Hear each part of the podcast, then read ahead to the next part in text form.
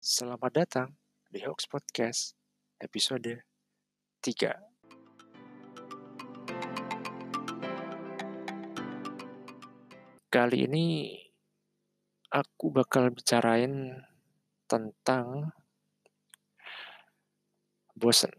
Ya, jujur, di awal karantina, aku ngerasanya nggak begitu bosen karena oke, okay, that's fine. Karantina, aku cuma di rumah, dia rebahan, ngegame, rebahan, ngegame, rebahan, ngegame, makan, tidur lagi. Gitu aja terus. Dan di untuk untuk awal-awal ke pertengahan nggak masalah ya. Nggak masalah, tapi makin ke sini di hari hari apa sekarang?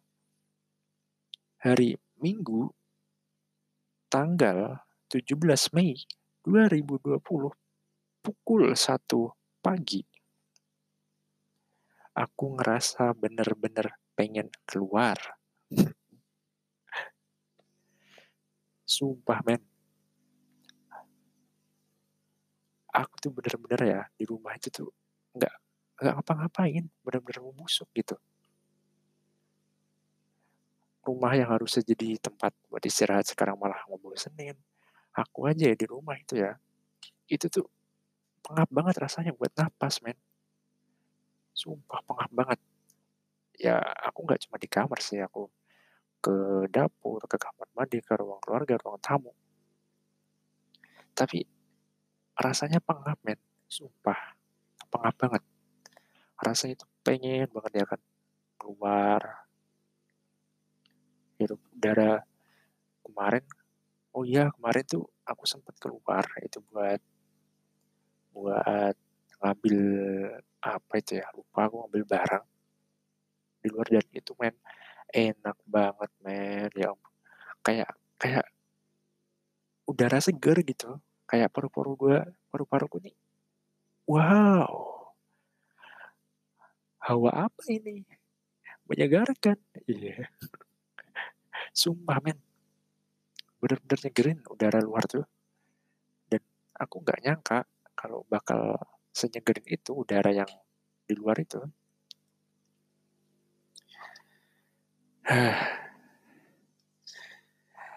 Gak kerasa dan oh iya dan gara-gara karantina ini aku juga ngerasa kan kita ini di tengah-tengah Ramadan juga ya kan. Dan tahukah Ramadan itu tinggal kurang dari 10 hari lagi men. Gila gitu. Ramadan aja gak kerasa. Padahal aku nggak ngelakuin apa-apa gitu. Tapi rasanya kayak time skip gitu loh. Tiba-tiba kelar aja tiba-tiba lebaran aja. Ibuku kemarin ngomel-ngomel besok lebaran mau masak apa? Lah lebaran. Kayaknya baru puasa kemarin. Dan pas aku cek eh ternyata beneran dong lebaran tinggal besok-besok ini. Gila gak tuh the power of no lab membuatmu tidak sadar akan dunia yang sedang berjalan gitu. Waktu yang sedang berjalan. Cepet banget man. Cepet banget coba dan karena karantina ini karena sering di rumah juga aku tuh jadi males sumpah. Males banget. Semalas-malasnya orang males males banget mau kerjain tugas kuliah males, mau buka males, mau buka-buka tugas males. Gila man gue, eh aku tuh di di di rumah nih ya selama Ramadan selama corona itu cuma tidur bangun tidur bangun udah. Itu doang. Gila emang.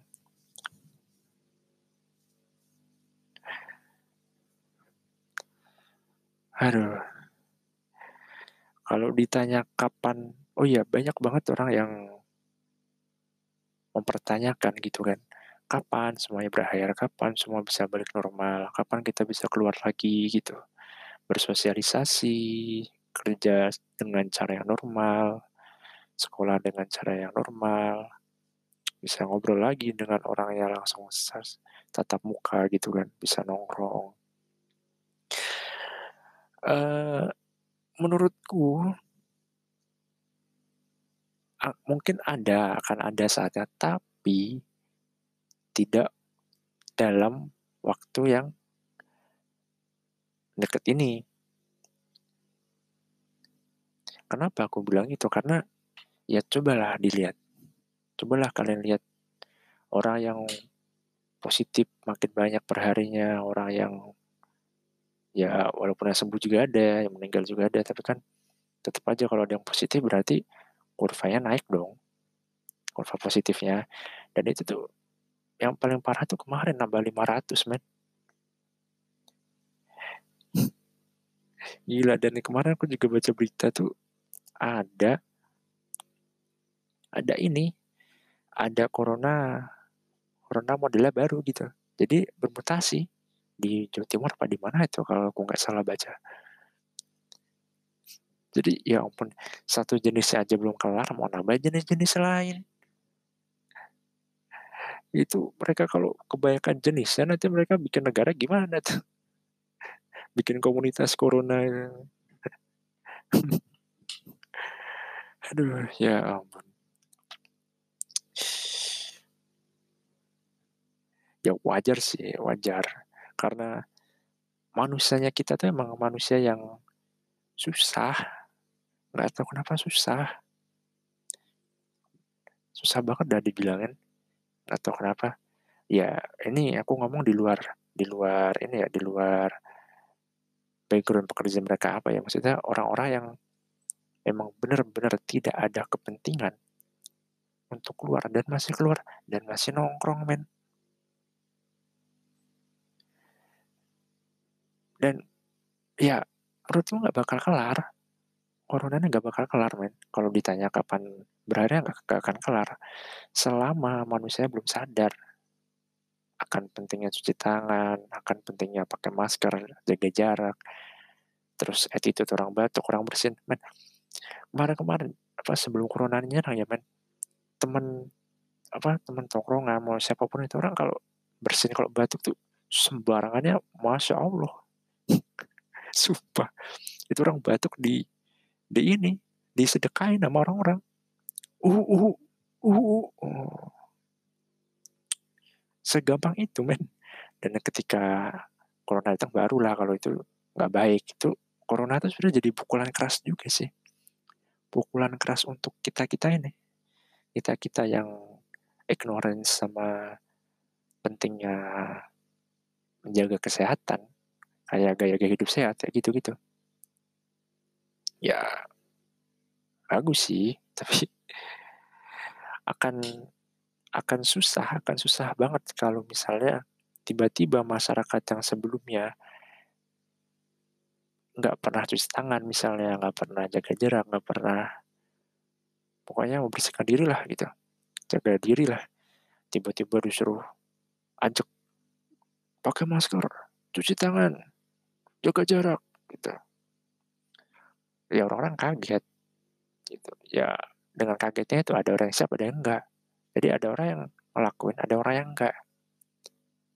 Dan kalaupun ini berhasil, jadi misalkan nanti di hari nanti kita berhasil ngelewatin corona ini, dan semua hidup katakanlah semua normal lah, kerja di kantor, terus sekolah balik lagi ke sekolah, terus yang kerja ya di kantor, terus kerja di mana aja sih. Dia kerja di luar, yang ngojek bisa ngojek, yang jualan bisa jualan. Kayak normal lah gitu. Pasti orang-orangnya bakal beda, gitu. Eh, belum tentu sih. Belum tentu belum tentu. Ada 2 kemungkinan. Ada 2 kemungkinan ketika corona nanti kelar atau katakanlah sudah masanya sudah lewat lah. Jadi ditemukan vaksin, ditemukan obat segala macam. Pasti berubah men. Ada 2 kemungkinan. Yang pertama, masyarakat kita jadi masyarakat yang sadar akan hidup sehat. Jadi ke mana-mana bawa sanitizer, bawa tisu basah, pakai masker, terus jaga jarak. Kalau mau makan cuci tangan, kalau habis ngapa-ngapain cuci tangan.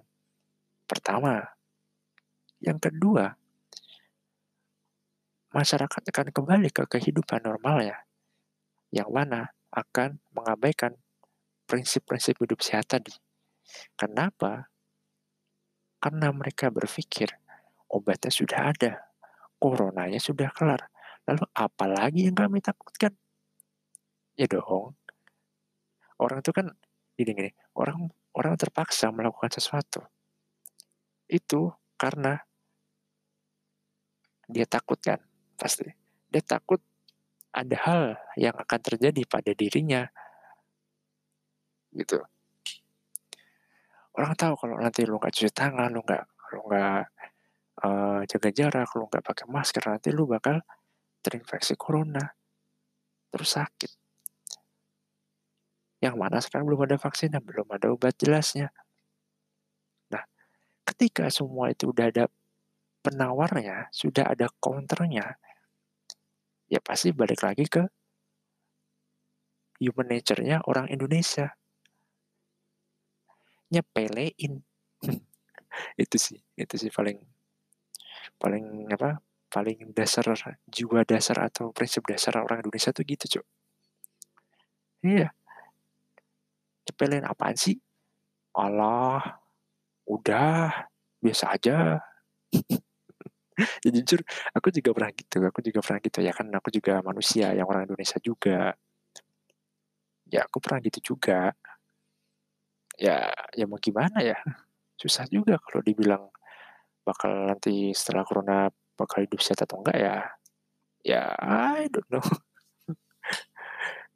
You'll never know, man. You'll never know. Udah, bahas corona nggak ada kelarnya, cuk. Bahas apa lagi ya? Hmm, apa lagi ya?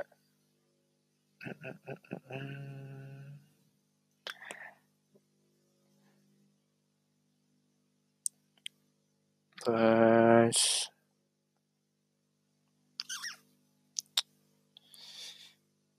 Oh iya, kayaknya aku bakal bahas ini deh.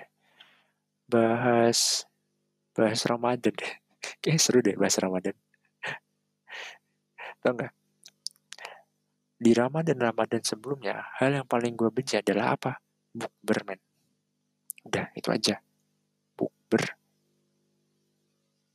Hal yang paling hal yang paling aku benar-benar nggak nggak ini ya nggak terlalu suka bukan benci sih nggak terlalu suka juga kalau kebanyakan gitu kan karena ngabisin duit cuy Ramadan yang harusnya jadi bulan penuh berkah, penuh suci, malah jadi bulan penuh bencana, penuh pengeluaran di mana-mana hanya untuk memuaskan hawa nafsu untuk buka bersama. Itu tidak betul, saudara-saudara. Bukankah begitu? Ya, sumpah cuy, di tahun-tahun sebelumnya, aku tuh bisa bukber bisa sampai berapa kali ya? Ada kali 15 15 kali lebih lah. Ajakan tuh banyak banget cuy. Dari teman SD, SMP, SMA, kuliah, grup ospek, apalagi ya, e, kampung, teman-teman dekat, men, itu banyak banget men. Itu kalau lu total ya, kalau kalian total itu bisa bisa buat ini nabung beli sapi buat idul adha.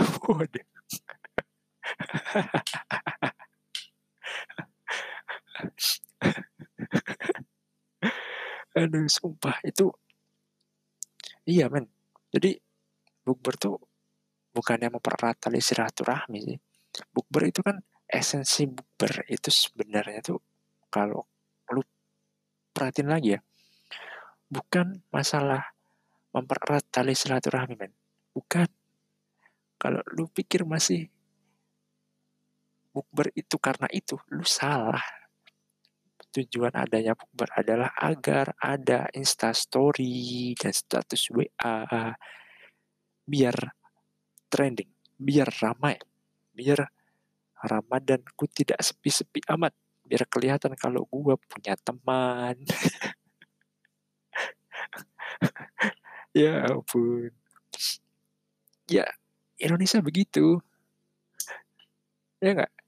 kalian ya kalau kalian bukber pasti lebih banyak foto-fotonya daripada ngobrolnya percaya deh percaya lebih banyak bikin insta story daripada ngobrolnya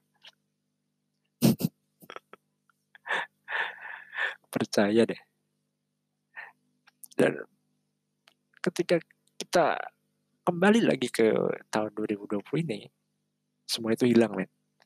Bener-bener hilang. Nggak ada lagi yang namanya bukber. Yang ngajak aja nggak ada men.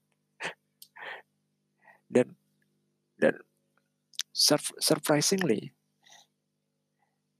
secara tidak tidak diduga aku yang tidak terlalu suka dengan bukber. Jadi kangen cuy nggak tahu ini karma atau apa nggak tahu ya tapi bener-bener kangen gitu. Kangen pengen ngerasain suasana buka bersama bareng teman bareng tongkrongan bareng teman tongkrongan bareng bareng sama anak-anak lainnya lah. Jadi rasa pengen bukber tuh ada ada banget gitu. Apa aku nggak tahu ya ini karena aku karena suasana Ramadan terus lockdown juga eh bukan lockdown sih jangan lockdown karantina juga. Jadi jadi ya kayaknya lebih kera bukber yang dikangen itu bukan bukber yang eh bukber yuk ayo ayo ke mana mana di A. Oh iya ada besok ya jam ini datang gitu bayar segini gitu. Bukan itunya terus datang makan ngobrol foto-foto udah enggak. Aku lebih kangen ke suasananya men suasana di mana ada orang ngobrol di mana suasana di mana ada orang ketemu orang ketemu orang tetap muka nih gitu. Dan ya ya itu kangen kangen ngobrol sama orang bener-bener orang selain orang rumah. Nggak karena takut man aku takut bener-bener takut man aku man jadi aku bener-bener takut kalau misalkan nanti ketika aku keluar dan aku udah lupa caranya ngomong sama orang. Kebayang nggak? Coba kalau misalnya kalian keluar udah misalnya katakanlah paling lama ya enam bulan lah wajar lama banget ya. Empat bulan empat bulan deh empat bulan. Ini udah mau dua bulan nih soalnya. Empat bulan. Katakanlah empat bulan ya kalian nggak keluar dari karantina. Dan bulan kelima kalian keluar. Ketemu banyak orang. Kebayang nggak kalau kalian di, di jalan tuh diem aja ya kan diem. Apa sih? Iya mari mari mari. Itu doang. Ih. Ketemu teman cuma senyum doang. Bingung mau ngomongin apa men. Bingung cara ngobrol itu gimana. Lupa caranya berbicara di tongkrongan. Bayangin ya kalau di tongkrongan yang biasanya sebelum corona di tongkrongan lu lu gua jadi aku kamu jadi aku kamu gila. Eh guys. Kamu kamu apa kabar bu? Jadi aku jadi sopan. Apakah kabarmu wahai temanku yang lama tidak bertemu karena karantina? Aduh.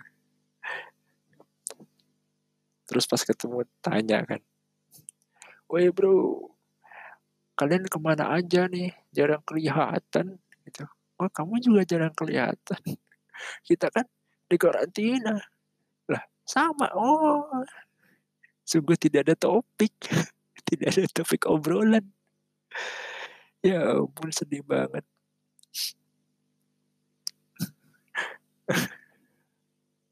Sedih sedih sedih sedih sedih ya. Mau gimana ya kan? Ya. Semoga aja semuanya cepat kelar, semuanya cepat kembali ke bukan kembali semoga apa sih anjing? Bingung aku. Waduh aja bingung.